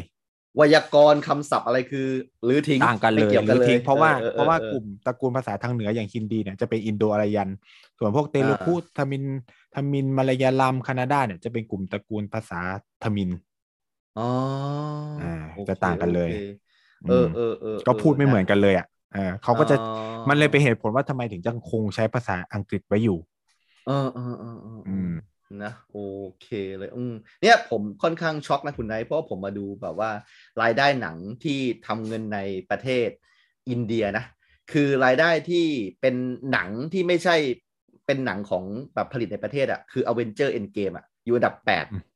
ซึ่งแบบหนึ่งถึงเจ็ดเป็นหนังในอุตสาหกรรมเขาหมดเลยอะแสดงว่าหนังของเขาคือแข็งแรงมาก ไม่สามารถจะมาตีได้เลยจากข้างนอกนะประมาณนั้นนะครับอืม โอเค ก็อย่างที่คุณไนท์บอกก็คือว่าสร้างมาแล้วก็สร้าง Impact ต่อสังคมด้วย ไม่ใช่อืมแบบว่าสร้างมาแล้วก็แบบสนุกสนานกันไป แต่ว่าก็มีการตั้งคำถามต่อสังคมด้วยอะไรประมาณนี้เนอะอืมอืมน่าสนใจนะครับ แต่คือนะฮะคือผมต้องพูดอย่างนี้เนาะแต่ว่าหนังแบบเนี้ยของอินเดียเขาทำดีอ่าเขาครัทำบนะคือมันทำแล้วมันแมสอะคือ อ่าอ่าอ่าคือนักแสดงเขาเก่งด้วยอะผมพูดอย่างนี้ก็คืออาอ่าคือหนังแบบเนี้ยเป็นไอ้นี่แล้วเขาใช้นักแสดงแบบชั้นนำเลย ครับอืม เออมันก็ดึงอ่าดูดคนได้ระดับหนึ่งแล้วคือ ผมต้องพูดว่าอืมอาจจะบอกว่ามันเป็นจุดอ่อนของบ้านเราเนาะคือครับ เราขาดนักเขียนบทที่ดีอะครับคือหนังที่ดีมันมาอืมพร้อมกับบทที่ดีใช่ไหมคือบ้านใช่เรามันใช่จะไปใช่เน้นที่ตัวผู้กำกับตัวดารา แต่เราไม่เคยได้ยินชื่อคนเขียนบทดังๆของไทยเลย ซึ่งซึ่งในอินเดียนี้มันจะมีมีตรงนี้คือคนเขียนบทออกจะเป็นสื่อแบบมือทองเออออะไรเงี้ย คืออย่างอ๋อเนี้ยก็คืออย่างเรื่องนี้เขาก็จะบอกเลยใครเขียนบทเอามาจากไหนหรือมันมีนวนิยายอะไรที่เอามาทำเป็นภาพยนตร์หรือชีวประวัติอะไรเงี้ยแล้วใครเอามาอ่าเขียนบทต่ออะไรเงี้ยคืออย่างครับไทยเนี่ยที่ประสบความสำเร็จแล้วทำให้เราได้เห็นชื่อนักเขียนก็จะมีแค่เรื่องอิปุเพสันนิวาสใช่ไหมที่ทำให้นักเขียนดังใช่ใช่เออ ลอมแพงอะไรสักอย่างเนี่ยผมเอจำไม่อได้ปุ๊บใช่ไหมเออเห็นไหมคนพี่นั้นพี่เออไหลเออยังจำชื่อเขาได้เออเออคือเรื่องมันคือมันคือเออเออคือเรื่องที่มันประสบความสำเร็จจริง ๆ จากการที่คนเขียนอ่าเขียนบทภาพยนตร์มันดีเออคืออาจครัจะบอาจไม่ได้เขียนแล้วคือเป็นคนเขียนหนังสืออะไรเงี้ยอ่าซึ่งเราไม่เห็นอะไรแบบเนี้ยเท่าไหร่ก็จะครับอ๋อเออเออเออไอ้นี่ก็มันก็ต้องแบบพัฒนากันทั้งระบบเนาะเอออืมประมาณนั้นนะนะครับนะแล้วแบบผมมองว่าผมเคยได้ยินนะว่าอุตสาหกรรมหนังอินเดียเนี่ยปีหนึ่งพันเรื่องอะคุณไหนที่แบบว่าอยู่ใน อินดัสทรีของเขาอะเนาะแล้วก็เหมือนกับเคยเคยดูหนังรายการแบบหนังพาไปแบบเนี้ยว่าแบบคนอินเดียเนี่ยไปเฝ้าหน้าบ้านซูเปอร์สตาร์เลยนะเหมือนชาห์รุกข์ข่านเลยเนี่ยเออก็จะแบบไปยืนดูว่าแบบบางทีออกมาแบบนิดเดียวเขาก็กรี๊ดกันแล้วอะเออแบบไปยืนรอไปดูอะไรเนี่ยก็นะครับนะเออมันก็เป็นอะไรที่ทำอะไรออกมา ผมว่าถ้าเป็นซูเปอร์สตาร์ทำเนาะผมว่ายังไงก็มีคนดูแล้วเนี่ยแล้วก็มันก็ได้แบบส่ง message ที่อยากจะสื่อสารจริงๆไปสู่สังคมนะซึ่งแบบโอ้ โอ้สุดยอดเลยนะแบบแต่มันไม่ไม่เคยมันรู้มาก่อน มันมาพร้อมกับที่เป็นสังคมที่เปิดก่อนนะต้องพูดนี้อ่าเป็นสังคมเปิดมีความเป็นประชาธิปไตยครับ ไม่ถูกเซ็นเซอร์คืออย่างประเด็นเรื่เอองอผมผมทางถามหน่อยว่าอ่ามัมันมีมันมีอะไรบ้างไหมที่ห้ามทำในหนังอินเดีย หรือว่าทำได้ทุกอย่างทำได้หมด แต่ว่าก็คุณก็มีโอกคนที่เขามองต่างจากคุณก็มีโอกาสฟ้อง ก็คือลองอ่าก็ลองไปสู้ไปสู้กันที่ศาล ก็เหมือนคังคุที่มีอ่าอ่าก็มีคนประเด็ในนครอบครัวฟ้องร้องเขาเหมือนกันเออเออเอยเดี๋ยวใช่เดี๋ยวคุณช่วยขยายความหน่อยว่าเออมันประมาณว่าอะไรนะ ถ้าแบบเราเข้าใจเนเจอร์ของศาสตร์อินเดีย เราจะเข้าใจเลยว่าแบบมันเป็นยังไงนะที่เหมืนคือณยิงประเด็นไว้คือเออในอย่างอย่างในประเด็นเรื่องคังคูเนี่ยอ่าคืออ่าโอเคแหละว่าผมก็เห็นแหละบางบางคนก็เขียนครับว่ามันมันอ่ามันฉายฉายช้า เพราะว่ามันมีประเด็นฟ้องร้องในศาลแต่จริงๆแล้วมันไม่ใช่ คือมันฉายครับช้า เพราะว่ามันติดว่ามันถ่ายทำไม่ได้เพราะติดโควิด อ่าเออมันเลยดีเลย์ออกไป แล้วก็คืออาาแล้วก็คือ อ่าเรื่องฟ้องร้องศาลมันก็มีก็คือพอเริ่มมันมีพล็อตอะไรเงี้ย ก็คือครับเอ่อก็เรียกครอบครัวแล้วกันลูกบุญธรรมเขาก็มีการฟ้องร้องว่าเออมันเป็นการแบบเขาไม่คืออย่างแรกเลยลูกบุญธรรมเขาไม่เชื่อว่าทางคูเนี่ยเป็นโสเภณีเขาก็เลยมองว่าเนี่ยมันเป็นอ่าการที่ว่าสร้างชื่อเสียงให้กับผู้ที่เสียชีวิตไปแล้วอะไรเงี้ย มาลงแบบอ่าอ่าอ่าเออ มันเป็นอารมณ์แบบดูหมิ่นผู้เสียชีวิตอะไรอย่างเงี้ยอ่ามัมันน่าจะมีกฎหมายเข้าใจข้อนี้อะไรหรือประมาณเนี้ยแหละ เออ ก็มีการอ่าฟ้องร้องอ่าในศาลเนาะ ซึ่งศาลในอินเดียครับมันจะเป็นสามระดับ ก็จะเป็นศาล district court แล้วก็จะเป็น high court อ่าแล้วก็เป็น supreme court เนาะ high court เนี่ยก็จะมีครับตามรัฐต่างๆ district court ก็เป็นอ่าพื้นที่อะไร ก็ ถ้าเทียบเทียบไทยก็จะเป็นชั้นต้นชั้นอุทธรณ์แล้วก็ฎีกา แต่ว่ามันจะมีความต่างกันที่ว่าระบบกฎหมายในอินเดียเนี่ยคำตัดสินศาลจะมีผลทางกฎหมายด้วยอ่า แล้วก็ศาลไม่จำเป็นต้องตัดสินตามกฎตามกฎหมายที่มีบัญญัติไว้ คือถ้าไม่มีบัญญัติไว้ก็คือศาลมีเรียกว่ามี freedom of expression เหมือนกันอะคือมันมีอ่าอิสระอ่าพอสมควรมันจะคล้าย ๆ ในสหรัฐอเมริกาหรืออย่างเงี้ยที่มันจะแบบอ่าไม่ได้ดูตัวบทกฎหมายขนาดนั้น คือเขาจะมองครับที่รัฐธรรมนูญ บางคนก็จะมองไปที่รัฐธรรมนูญคือถ้าขึ้นถึงสุพรีมคอร์แล้วก็จะมองไปที่รัฐธรรมนูญอย่างเงี้ยซึ่งซึ่งคดีนี้ถึงสุพรีมคอร์ทแล้วใช่แล้วก็จบแล้วอ่าก็คือสุพรีมคอร์ให้คำตัดสินแล้วมองว่านี่มันเป็นแบบ เป็นเขาเรียกว่าเป็นศิลปะของภาพยนตร์อะคืออ่าคือมันก็เป็นคุณภาพไม่ยนตร์ตั้งแต่แรกอยู่แล้วเบสจากชีวิตมากๆกันขนาดนั้นเออเพื่อมันเป็นสีศิสัลนปะของภาพยนตร์อ่าใช่อ่ามันเป็นอ่าบทภาพยนตร์อะไรเงี้ยแล้วมันก็เบสจากอ่าหนังสือเนี่ยที่มีอืมการเขียนอะไรเงี้ย ซึ่งครับซึ่งก็แล้วแต่ดวงนะ ถ้าอ่าช่วงเวลาหนึ่งเนี่ยศาลดันเป็น conservative คุณก็อาจจะผลการตัดสินก็อาจจะเปลี่ยนไปกัน มันเหมือนสหรัฐอเมริกาเลยที่ที่ศาลมันมีความเปลี่ยนแปลงเป็น liberal เป็น conservative ได้อะ ครับเออคืออันอันนี้อืมกลับกันคือคือต้องพูดว่า แต่ก็ต้องยอมรับในความเป็นตุลาการภิวัตน์ของศาลอินเดียเนาะเพราะคำตัดสินมันไม่แน่นอนเลย อ่า อ่า แต่ก็คือมันจะ base on จากศาลรัฐธรรมนูญแต่ว่า อยู่ที่ว่าเวลานั้นศาลมองเรื่องนี้ยังไง อ่า ผมยกตัวอย่างอ๋อเช่น มันมีคดีเอ่อเรื่องการทำลายมัสยิด เพราะว่าครับคนมุเอ่อฮินดูเชื่อว่าไอ้มัสยิดเนี่ยสร้างบนที่เกิดของพระราม แต่ก่อนเนี่ยอ่าไอ้ใต้มัสยิดเนี่ยเป็นวัดพระรามเนี่ยก็เลยไปทำลาย ไปครับทำลายมัสยิดทิ้ง แล้วก็จะสร้างวัดพระรามเนี่ยก็มีประเด็นเรื่องเนี้ยขึ้นถึงศาลครับตุกขึ้นไปถึงศาลสูงเลย แล้วคำตัดสินเพิ่งออกมา สิ่งที่ศาลตัดสินก็คือว่าให้สร้างวัดพระรามอะตรงนั้นได้ แล้วก็คือต้องหาพื้นที่ในการสร้างมัสยิดนั้นใหม่อะไรเงี้ย ซึ่งทั้งที่มัสยิดนั้นมีอยู่เก่าก่อน อันนี้ก็จะแบบมีความช็อกนิดนึงเนาะกับคำตัดสินศาลคือมันก็มีหลาย ๆ เคสอะ คือถ้าเราไปดูมันก็จะมีประเด็นเรื่อง เอ่อการข่มขืนเนี่ยบางทีไฮคอร์ดเนี่ย ก็ตัดสินออกมาได้งงมาก เช่นไม่มีความผิดเรื่องการล่วงละเมิดทางเพศ เพราะยังไม่มีการสอดใส่ทั้งที่แบบมีการชำเราไปแล้ว เออแต่คุณก็ต้องไปสู้ต่อในศาล supreme court เออในหลาย ๆ เคสเนี่ย high court ก็จะตัดสินแบบแปลก ๆ มาอะไรเงี้ยซึ่งมันแล้วแต่ดวงคือ เนี่ยมันคือความตุลาการภิวัตน์อย่างหนึ่งก็คือแบบคำตัดสินจะไม่แน่นอน มันจะเป็นบรรทัดฐานต่อไปไหมในคดีในลักษณะเดียวกันอย่างเนี้ยก็จะทำให้ทนายมองมันเกิดเคสแบบนี้ก็จะใช้ บรรทัดฐานว่าเออมันเคยมีคำตัดสินแบบนี้มาสู้อะไรเงี้ยอ่าเออเออแปลกดีเนาะใช่ไหมเพราะว่าผมเคยได้ยินแบบคดีข่มขืนในที่ที่สาธารณะของอินเดียเนี่ยบ่อยมากเลย แล้วก็มันถูกนำเสนอในสื่อแบบต่างประเทศว่าแบบมันเป็นเรื่องใหญ่โตมากเนี่ยมันมันเคยมีการประท้วงด้วยไหมฮะผมไม่มั่นใจใช่ใช่ในช่วงปีสองพันสิบเอ็ดแต่ก็ยังเกิดเคสตามมาเรื่อยๆนะไม่ใช่อาจจะเป็นเพราะแบบนี้ไหมเพราะว่าการตัดสินที่แบบแปลกๆอย่างนี้ไหมคือ มันก็ต้องบอกว่ารัฐบาลเองก็ไม่ได้มีกฎหมายอะไรที่เข้มข้นมากขนาดนั้นอะ ครับ ก็คือแบบมันก็คือมันแต่ก่อนนี้การข่มขืนไม่มีโทษประหารชีวิตก็เป็นแค่แบบติดคุกอะไรเงี้ยครับผมครับ อย่างเคสที่มีการประท้วงเนี่ยผู้ถูกจับกุมตอนนี้ก็ถูกปล่อยตัวกันหมดแหละครับเออแล้วก็มีแบบที่ตายในคุกกับไม่กี่คนอะไรเงี้ย คือถ้าเป็นเยาวชนปุ๊บอะไรเงี้ย มันก็คือแบบ อินเดียก็พอเกิดเคสอะไรบางอย่างก็จะมีการแก้กฎหมายหรืออะไรเงี้ยคือ แต่ว่าศาลคำตัดสินของศาลก็เป็นกฎหมายได้เหมือนกัน คือหลาย ๆ อันก็ต้องบอกว่าศาลทำหน้าที่ได้ดีและไวครับ คืออย่างเช่นในเคสของโควิดสิบเก้าที่ผ่านมาเนี่ยรัฐบาลช้ามากนะครับ ในเรื่องการกระจายออกซิเจนอะไรเงี้ย มันก็มีโรงพยาบาลฟ้องรัฐบาลที่ศาลสูงเลยว่าแบบไม่ยอมกระจายออกซิเจนมาคำตัดสินศาลก็ตัดสินมาเลยว่า รัฐบาลต้องแบ่งสัดส่วน การกระจายออกซิเจนเท่าไหร่เนี่ยคือคำตัดสินของศาลน่ะกลายเป็นนโยบายเลยนะแล้วก็ก้าวไก่ก้าวไก่ทางการเมืองเยอะมากเลยในอินเดียเนี่ย แต่ว่าดูเหมือนเขาไม่ไปทางเดียวกับรัฐบาลด้วยนะเออซึ่งแปลกๆไม่ไม่เหมือนของประเทศไทยด้วยของประเทศไทยได้ดูเอ่อเวลามีความขัดแย้งอะไรเนี่ย ก็คือจะไม่ไปกระทบแบบภาพใหญ่ของการบริหารเลยเนี่ยอืมถามว่าไม่ไหมก็มีนะ คือยกตัวอย่างเช่นการตัดสินศาลรัฐธรรมนูญของคดีพรบสองล้านล้านอันนี้ก็เป็นคำตัดสินในเชิงนโยบายเหมือนกัน ก็คือห้ามทำศาลอินเดียก็มีการตัดสินแบบนั้นเหมือนกันคือ มันจะมีเรื่องที่เขาจะเก็บลายนิ้วมือในบัตรประชาชนอะไรเงี้ย ครับ แล้วมีกลุ่มประชาชนอะไปเรียกแบบเป็นกลุ่มที่แบบต้องการแบบโปรเทคเรื่อง privacy อะไรเงี้ยเขาก็มองว่าอันนี้มันเป็นการละเมิดสิทธิส่วนบุคคลที่จะไปเก็บลายนิ้วมือเขาเนี่ยเขาก็ฟ้องศาลสูงคำตัดสินก็คือห้ามเก็บลายนิ้วมืออ๋อ ครับอ่าเออมันก็มีลักษณะแบบนี้อยู่เขาก็จะไปมองว่าเออรัฐธรรมนูญให้สิทธิ์ในการปกป้องความเป็นส่วนตัวนู่นนี่นั่นอะไรเงี้ยครับอืมอืมนะประมาณนี้อะโอเคอะมาในช่วงสุดท้ายแล้ว แล้วตอนนี้สถานการณ์ของ sex worker ในประเทศอินเดียเท่าที่คุณไนซ์รู้ว่าเป็นยังไงบ้างครับ ผมคิดว่ามันก็ยังเป็นกลุ่มธุรกิจสีเทาเนาะที่มันยังไม่ได้ถูกกฎหมายยังไม่ถูกนะไม่ถูกกฎหมายแน่นอน ไม่ถูกกฎหมาย แล้วก็ไม่ได้ได้รับการบริหารจัดการที่ดีอะ เออมันก็มันเป็นอารมณ์แบบ ก็หลับตาข้างหนึ่งเหมือนบ้านเราอะรู้ว่ามีแต่ก็คือไม่ได้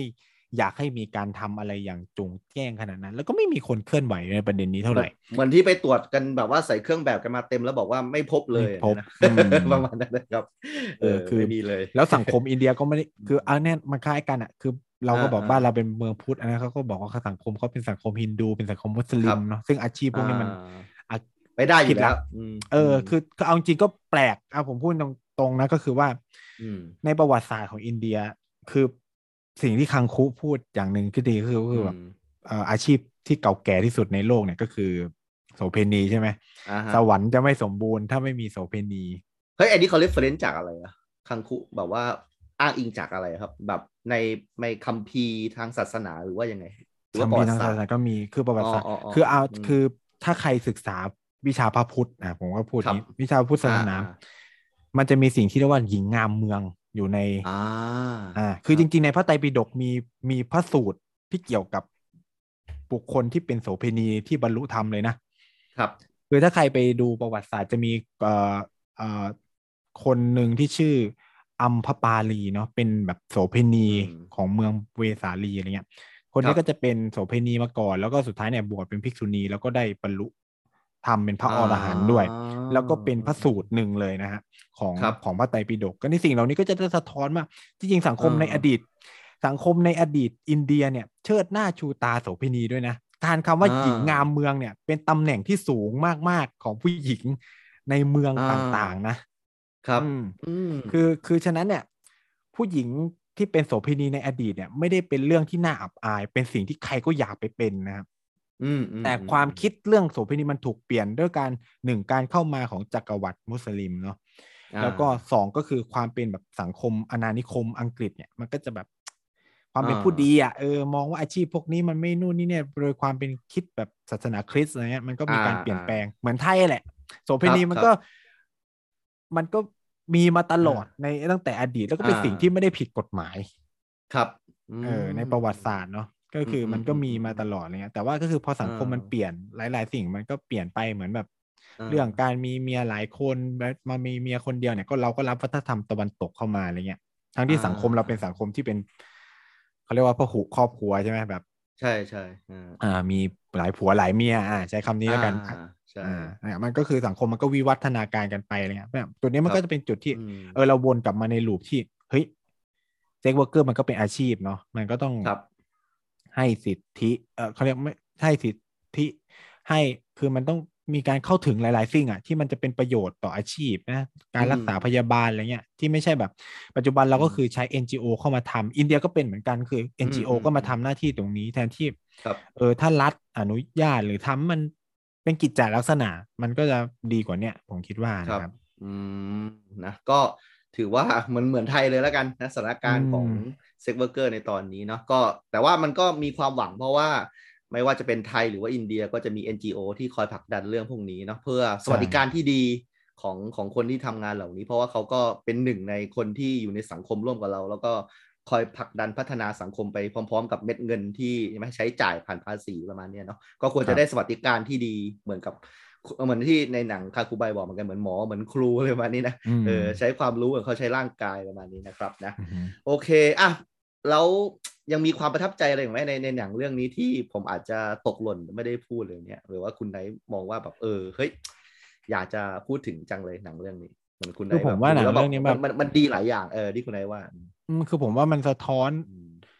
ความกลมเกลียวทางด้านศาสนาเนาะคืออมอืมอืมคังคูเนี่ย อาจจะมองว่า คือคังคูเอาจริงๆตัวเขาอาจจะเป็น ผมว่าอาจจะเป็นแบบ เป็นภาพสะท้อนของความเป็นกลมกลืนทางศาสนาอย่างหนึ่งก็คือว่าหนึ่งคือคังคูเอ่อเฉลิมฉลองเทศกาลวันอีดใช่ไหมครับในขณะเดียวกันเนี่ยคังคุกก็เฉลิมฉลองเทศกาลนวาราตรีด้วย คือนวาราตรีเป็นอ่าเอ่อเทศกาลที่สำคัญมากของศาสนาฮินดู แล้วก็จะเห็นว่าเขาเนี่ยอืมเฉลิมฉลองอืมทั้งสองศาสนาเลย แล้วผมคิดว่ามันมีครับเกร็ดหลาย ๆ อย่างจากภาพยนตร์เรื่องนี้อ่า เอ่อถ้าพี่ไผ่ดูแล้วพี่ไผ่สังเกตไหมว่า ตอนที่คังคุกไปเจอนายกรัฐมนตรีเนี่ย ครับเขาดื่มชาชาไหมจากอะไร เออเออเขาดื่มจะชาเทจากอะไร เทลงไปในตัวที่รองแก้วก่อนไหมสักอย่างอ่าเออเออประมาณนั้นเออเหตุผลสำคัญ เพราะว่าอ่าในยุคการปกครองของอังกฤษเนี่ย อังกฤษไม่ให้คนอินเดียดื่มชาจากแก้ว อ่าโอเคอ่ามันมันมีความเป็นประวัติศาสตร์ก็คือว่า เพราะว่าพูดง่ายๆคือมันเหยียดอะ เหยียดคนอินเดียอ่าอ่าเออว่าก็คือคุณมีสถานะต่ำกว่าก็คือไม่ควรจะกินอะไรที่มันเท่ากันก็แล้วไปกินชามันเป็นเหมือนกับว่าเป็นวัฒนธรรมของอังกฤษนะ ต้องดื่มชาช่วงบ่ายประมาณอืนั้นมอืมนั่นแหละอืมก็คือก็ดื่มจากจานนะครับ แล้วก็อ่าถ้าในแล้วคังคูเนี่ยก็เหมือนก็มองว่าตัวเองอะเออมาจากอาชีพที่ต่ำต้อยนะก็เลย ซึ่งซึ่งก็ไม่ได้ติดขัดอะไรในการที่จะทำตัวให้แบบว่ามันต่ำระดับชั้นลงมาประมาณใช่ มันเป็นการเหมือนมันเป็นเออการผมคิดว่ามันเป็นการแบบ เขาเรียกว่าอะไรอะเป็นการหอนเจียมแบบตัว มันไม่ใช่เจียมตัวนะ ผมคิดว่ามันเป็นการอ่าตอบกลับอะไรบางอย่างนายกเพราะว่าอะไรไหมอ่าตอนที่เขายื่นมือไป shake hand อะนายกไม่ครับจับมืออ่าก็ชั้นมันชั้นต่ำนี่อะไรประมาณเอนั้นอกูก็เลยทำเออให้มึงเห็นเลยว่ากูก็เออเออต่ำอะเออนั่นแหละอ๋อคือคือถามว่าเขารู้ธรรมเนียมหลาย ๆ อย่างไงใช่ไหมครับเขารู้ครับธรรมเนียมหมดแต่ว่าเฮ้ยอ่าเมื่อคุณอ่าดูถูกฉันใช่ไหมฉันก็จะทำอ่าให้คุณอะ รู้สึกว่าเนี่ยเออมึงมึงที่แบบ มองว่าเออสังคมอินเดียต้องซีวิไลซ์ต้องนู่นแต่สุดท้ายมันก็ยังเออเหยียดเออออะไรแบบเนี้ยอ่าาคือมันทำให้เราคือทำให้คนที่นั่งอยู่ตรงนั้นต้องรู้สึกว่าเฮ้ยเราทำตัวแย่ขนาดนั้นเลย เออเออเข้าใจว่าคือเนี่ยตระคืหอนักแบบขึ้นมาได้ว่าอ่าคือโอเคคือมันเป็นเกร็ดเล็ก ๆ น้อยที่เห็นจากภาพยนตร์อะไรเงี้ยที่แบบเออผมว่าคือแบบอ่าเขาโคตรทำโคตรดีอะคือแบบอ่าแต่ถ้าคนไม่เข้าใจอะเออมันก็จะแบบอ่าอ่ายากนิดนึงเนาะแต่อันนี้คือแบบอ่าอ่าเฮ้ยคือผมดูแล้วแบบแม่งสุดยอดไม่แต่ว่าคือ ต่อให้ไม่เข้าใจก็สงสัยแหละว่ามันต้องมีอะไรบางอย่างผมเออว่าคือแบบเพราะเพราะว่ามันมันให้ให้น้ำหนัก บนบนจอมากๆเลยว่าเออเนี่ยคากูไบแบบว่าดื่มชาแบบเราเราเห็นเห็นมันไม่ได้ฉากที่แบบว่า ไม่ได้ตั้งใจจะใส่อะคือตั้งใจจะใส่เลยประมาณเนี้ยอืมเราอาจจะต้องคือบางคนก็แบบว่ไปจะมองต่มเออบางจะมองเออเขามาจากสถานะเออแต่แบบในมุมมองผมคือนี่มันคือการแบเอบอเออทำให้นายกรัฐมนตรีอินเดียรู้สึกผิดนะคือแบบครู้รับสึกผิดกับ กับกับการกระทำของตัวเองที่ไม่ยอมจับมืออะเออเพราะว่าแบบไปเหยียดเขาอะไรเงี้ยเออเออเออเออเออประมาณซึ่งนี้นะมเอาจริงในธรรมเนียมอะถ้าไปเราไปดื่มชาที่อินเดียเนี่ยเขาจะทำครับชาเป็นดินเผาเนาะพอพอดื่มครับเสร็จปุ๊บก็ปาทิ้งเลย เพราะว่าอ๋อเราไม่รู้ว่าใครจะไปดื่มชาบ้างชนชั้นวรรณะล่างหรืออะไรคือเขาจะไม่กินต่อกันอะไรเงี้ยยิ่งถ้ามาจากวรรณะล่างเนี่ยก็คือห้ามกินอะไรร่วมกันเลยนะครับ ครับครับ อือืม มมันก็จะเป็นแบบนั้นลักษณะไปแบบนี้อะไรเงี้ยโอ้ยเรื่องเรื่องชาของอินเดียนี่แบบลึกซึ้งนะไม่แบบไม่ใช่แบบอืมอะไรแบบวัฒนธรรมเขาแบบมีการปาทิ้งด้วยโอ้โหสุดยอด ใช่จะมีเออแก้วเออดินเผาซะเยอะ ถ้าแบบในชนบทนะแต่เดี๋ยวนี้ในเมืองเหนื่อยใหญ่มันก็เริ่มเปลี่ยนเป็นแก้วพลาสติกเป็นอะไรแล้วครับแต่แต่ก่อนนี้ก็คือเป็นดินเผาเลยเพราะว่าโอต้องการพากินทิ้งต่อกันนี้คือไม่ได้เลยใช่ไหมฮะวันนะอะไรแบบเนี้ยอืมใช่ถือว่าเข่งนะในอดีตคืออ๋อเข่งยิ่งเฉพาะอ๋อในช่วงเวลานั้นเนี่ย จะถือว่าเรื่องระบบวันนะยังเข้มแข็งอยู่มากนะ อ๋อ ครับอืมครับครับอืมนะนั่นก็นี่ก็คือเกร็ดเล็ก ๆ น้อยๆนะที่อืมคุณใช่ได้มองว่าเขาแบบใส่ใจเนาะประมาณนี้นะครับ ใช่นะแต่มันก็มีแปลผิดนะ Netflix ก็มีแปลผิดเยอะเหมือนกันเออเออเออเช่นออตอนที่คังคุไบเอาอาหารวันอีดไปให้ พี่เขาว่าอ่าเออลาล่าอะไรเงี้ยลาที่บอกล่าว่าฉันลาล่าฉันทำวุ้นเส้นมาให้ คือเออผมก็แบบมันวุ้นเส้นอะไรวะผมก็นั่งนึกอยู่นานใช่ปะ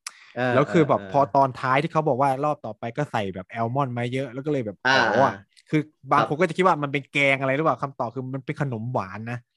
อ่าเออขนมคุณได้หวานเคยกินใช่ไหมเคคุณยได้เคยกินกินมันมันเป็นขนมหวานอ่าชื่อว่าเซวิยานเกียร์คือมันจะเป็นแบบอ่ามันจะใส่อีวุ้นเส้นที่ที่ชื่อว่าเซวิยานเออไอครับเข้าไปอะไรเงี้ยแล้วมันจะเป็นมีแอลมอนด์มีน้ำเนี่ยเป็นของหวานนะครับ คือผมก็แบบอ่าทำไมมึงไม่ใช้ทับศัพท์ไปคือแปลแล้วก็แบบเอะไรคือวุ้นเส้นคือคือผมก็คิดว่ากินวุ้นเส้นอะไรวะก็ของข่าวอะไรวะเออเนี่ยมันก็มีแปลผิดอยู่บางส่วนกันแต่ว่ามันมันก็เป็นแบบในเชิงวัฒนธรรม ซึ่งอาจจะ advance หน่อยต้องต้อง researchนิดนึงใช่อะไรเงี้ยมันก็มีความให้เราแบบขำๆนิดนึงถ้าคนที่เคยไปอินเดียก็จะมีความฮาๆหน่อยๆอะไรเงี้ย อ่านะครับนะโอเคอืมก็ประมาณนี้แล้วกันสำหรับเรื่องคังคุไบนะครับ ก็เป็นหนังดีนะฮะใครที่มาฟังโดยที่แบบไม่ได้เครียดเรื่อง spoil มาถึงตรงนี้ เรายังไม่ได้ดู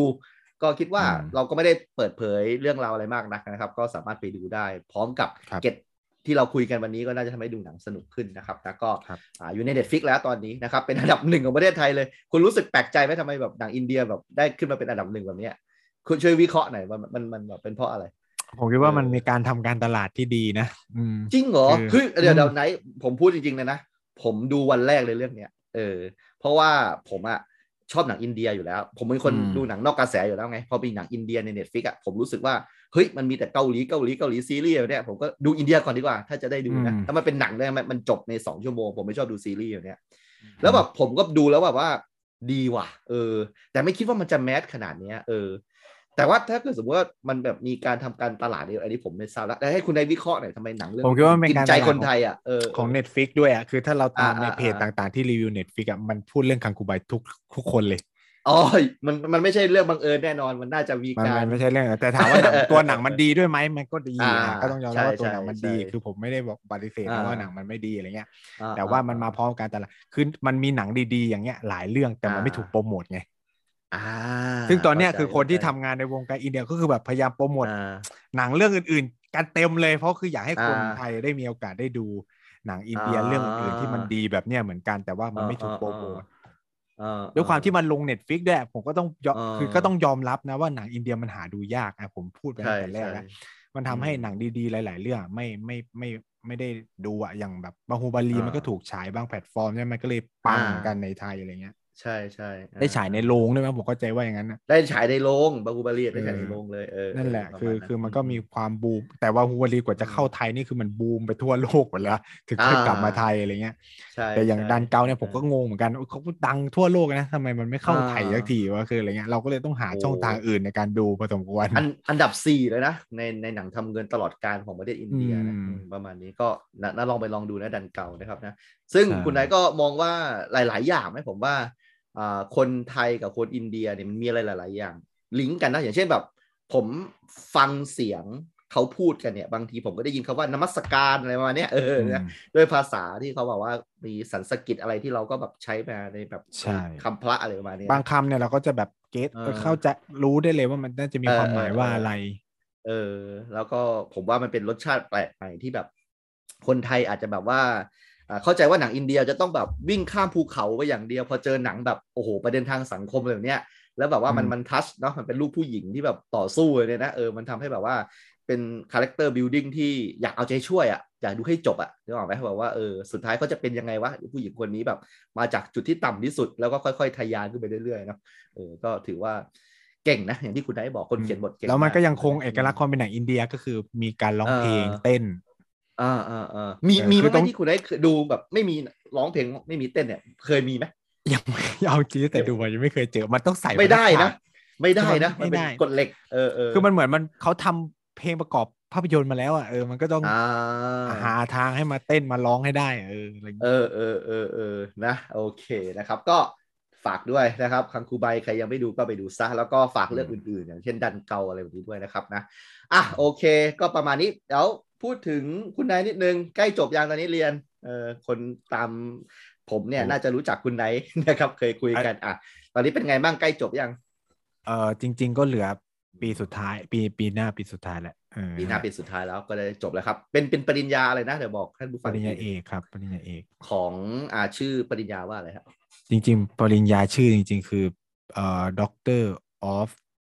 อืม Mass เอ่อ Management Science อ๋ อเป็น management science เนาะเห็นคุณเรียนอืมแคลคูลัสอะไรวุ่นวายไปหมดเลย ยากมากอืมไอ้ตรงนั้นผ่านหมดแล้วใช่ไหมแคลคูลัสอะไรพวกนั้น ตอนนี้เหลือแค่เขียนทีสิทธ์กับเขียนอ่าวิจัยอย่างเดียวแล้วครับโอเคไอ้ตรงนี้แหละครับก็ยากสุดก็ท่านผู้ฟังก็ช่วยให้กำลังใจคุณไนท์ด้วยนะ โดยการให้กำลังใจไม่ยากมากเลยนะครับ ง่ายๆเลยก็คือหนึ่งคือไปตามฟังพอดแคสต์ของคุณไนท์นะ ประกอบไปด้วยรายการ ยังยังมีเกียรติกายไหมตอนนี้ผมไม่ได้แบบฟังเลยช่วงมีเนี้ยผมียังผมยังจัดยังยังไป ไปแจมกับเกียรติกายอยู่เหมือนกันใช่ครับ ไปแก้แล้วก็แต้มมีทุกราอายทิตย์การเลยเนี่ยรายการจริง ๆ ของคุณไนซ์ที่จัดอยู่ครับก็คือพูดทั้งโลกพูดทั้งโลกครับนะครับนะก็ไปฟังสถานการณ์ของทั้งโลกผ่านมุมมองคุณไนซ์ได้ แล้วก็อีกอันหนึ่งที่ไม่ต้องแบบใช้พลังอะไรเยอะเลยก็คือไปกดไลค์นะเพจกระแสอินเดียอ่ากระแสเอเชียใต้เชียใต้ครับ ซึ่งซึ่งเพจแบบนี้ไม่ค่อยมีมากนะที่แบบสนใจแบบเฉพาะภูมิภาคโดยเฉพาะเอเชียใต้ ซึ่งแบบเป็น เป็นน้อยคนนักนะที่จะมาสนใจในภูมิภาคนี้ซึ่งมีอะไรที่น่าสนใจเยอะนะครับ ก็ครับฝากฝากงานของคุณไนท์ด้วยสองอันนี้ แล้วก็เหมือนกับมีบทความในวันโอวันด้วยไหมตอนนี้ ใช่ครับ เป็นคอลัมนิสต์วันโอวันอยู่เอประอจำตอนเดืตออนนนี้มีอะไรให้อ่านยังตัวชเดือนนี้ เดือนนี้ยังครับน่าจะออกประมาณปลายเดือน อ๋อ อันนี้ก็ยังใช่เก็บเป็นความลับอยู่นะ เดี๋ยวไปลองอ่านดูแล้วกันว่าเป็นเรื่องอะไรนะครับนะ ก็ใช่ครับขอขอบคุณคุณนายมาก ขอให้เรียนให้จบเร็วๆนะครับ แล้วก็อาจจะถ้าจบแล้วเดี๋ยวกลับไปเจอกันที่กรุงเทพบ้างนะครับนะเนี่ยก็นะดีใจที่ได้รู้จักคุณนายนะโอ้โหแบบว่า วันนี้ได้คุยกันออกรถมากนะครับ ทั้งเรื่องอินครับเดียแล้วก็เรื่องอื่นๆที่แบบเป็นบริบทประกอบนะครับนะ ก็วันนี้รายการ Project H นะครับ เราก็อ่าคงจะไว้เพียงเท่านี้นะครับ สัปดาห์หน้าเป็นใครก็เดี๋ยวก็ ค่อยมาลุ้นกันนะครับ วันนี้ผมกับคุณนายก็คงจะไว้เพียงแค่นี้นะครับ ก็ขอบคุณมากครับ สวัสดีครับ ครับ สวัสดีนะครับสวัสดีขอบคคุณรัครับบ